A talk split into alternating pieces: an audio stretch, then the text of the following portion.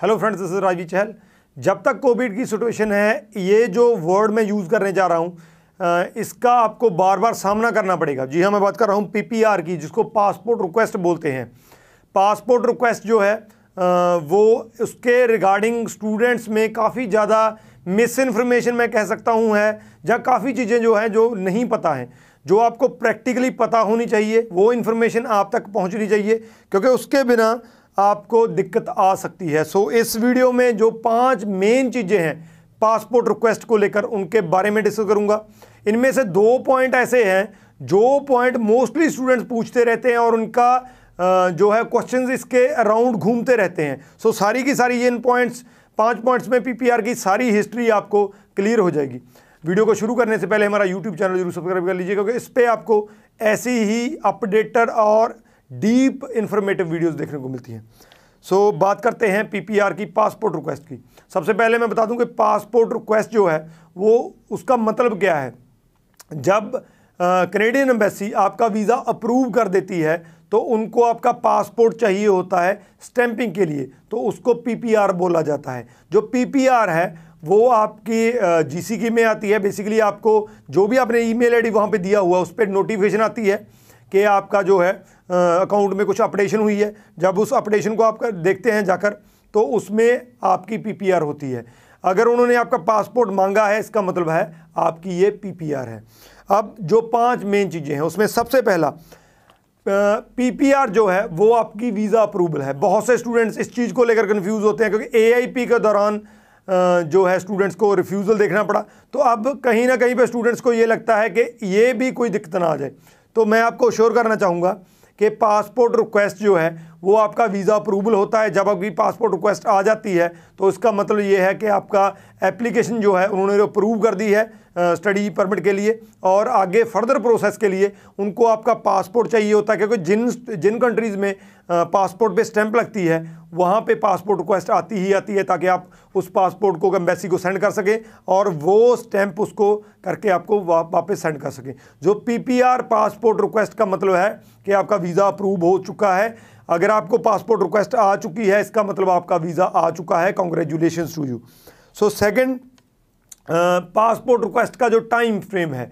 यहाँ पे मैं बता दूँ कि बहुत से स्टूडेंट्स कहते हैं कि वहाँ पे वो टाइम अपडेट करते रहते हैं एम्बेसी वाले। कभी वो सिक्सटीन वीक्स कर देते हैं, कभी वो नाइनटीन वीक्स कर देते हैं, कभी नाइन वीक्स कर देते हैं।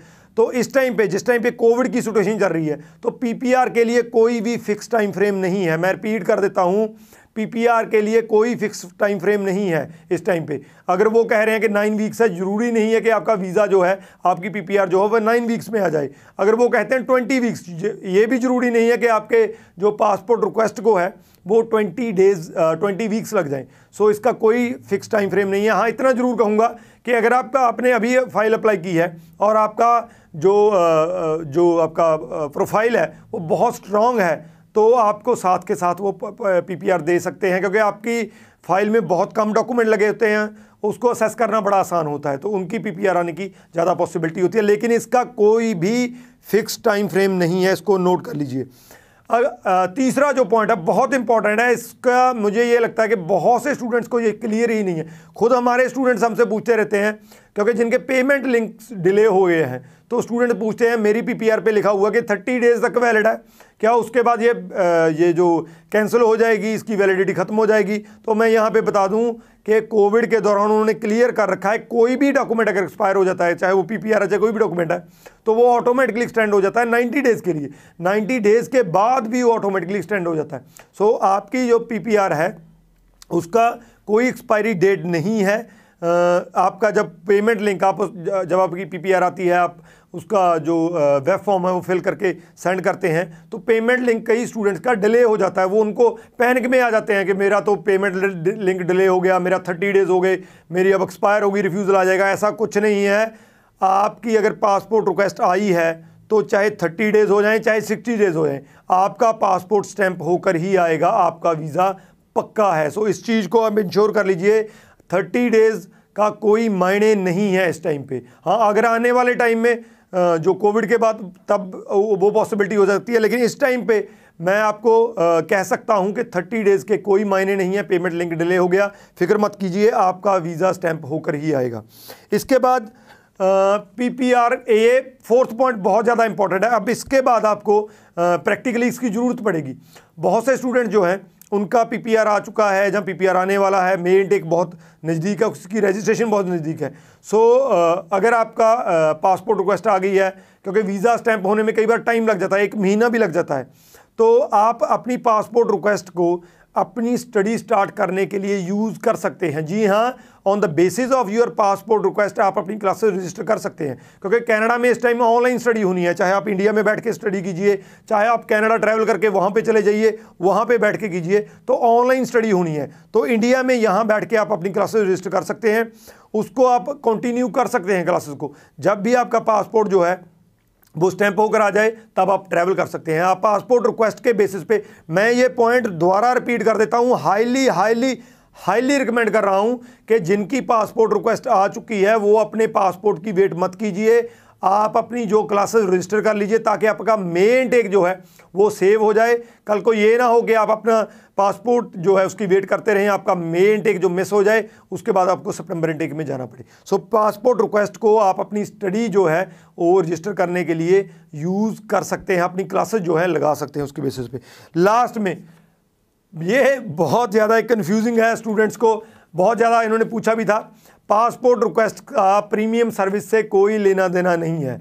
बहुत से स्टूडेंट्स जब वहाँ पे जाते हैं बायो जब अपने बायोमेट्रिक देने जाते हैं तो उनको कहा जाता है कि आप थ्री थाउज़ेंड की प्रीमियम सर्विस ले लीजिए, आपकी पासपोर्ट रिक्वेस्ट ज़्यादा जल्दी आ जाएगी।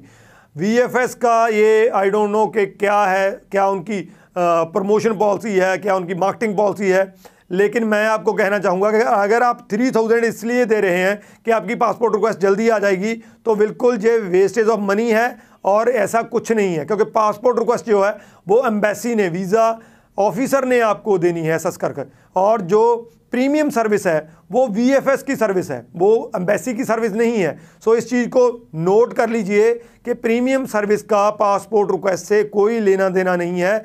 अगर आप प्रीमियम सर्विस लेते हैं तो पासपोर्ट रिक्वेस्ट आपकी जल्दी नहीं आ सकती है। हाँ उससे आपका जो पासपोर्ट है जो टू वे कोरियर सर्विस का उसकी सर्विस फास्ट हो सकती है जो कि वी की सर्विस है। लेकिन पासपोर्ट रिक्वेस्ट का प्रीमियम सर्विस से कोई भी लेना देना नहीं है। सो so, ये पाँच पॉइंट हैं जो आपको पासपोर्ट रिक्वेस्ट के रिगार्डिंग पता होने चाहिए थे। मुझे ये लग रहा था कि इस इन इन पासपोर्ट रिक्वेस्ट के बारे में जो सबसे ज़्यादा क्वेश्चंस आपके आते हैं वो ये पॉइंट थे। इस वीडियो के रिगार्डिंग अगर कोई क्वेश्चन हो तो नीचे डाल दीजिए। इसके अलावा हमारी मेल आईडी दी हुई है help at the rate Rajvi Chahal dot com उस पर कोई भी क्वेश्चन हमें पूछ सकते हैं। इंस्टा का दिया हुआ है आई राजवीर चहल इसको फॉलो कर लीजिए। इस पर हमें डीएम कर सकते हैं। आप कोई भी क्वेश्चन पूछ सकते हैं। मैं और मेरी टीम हमेशा आपकी हेल्प के लिए हाजिर हैं। Rajveer Chahal thank you thank you so much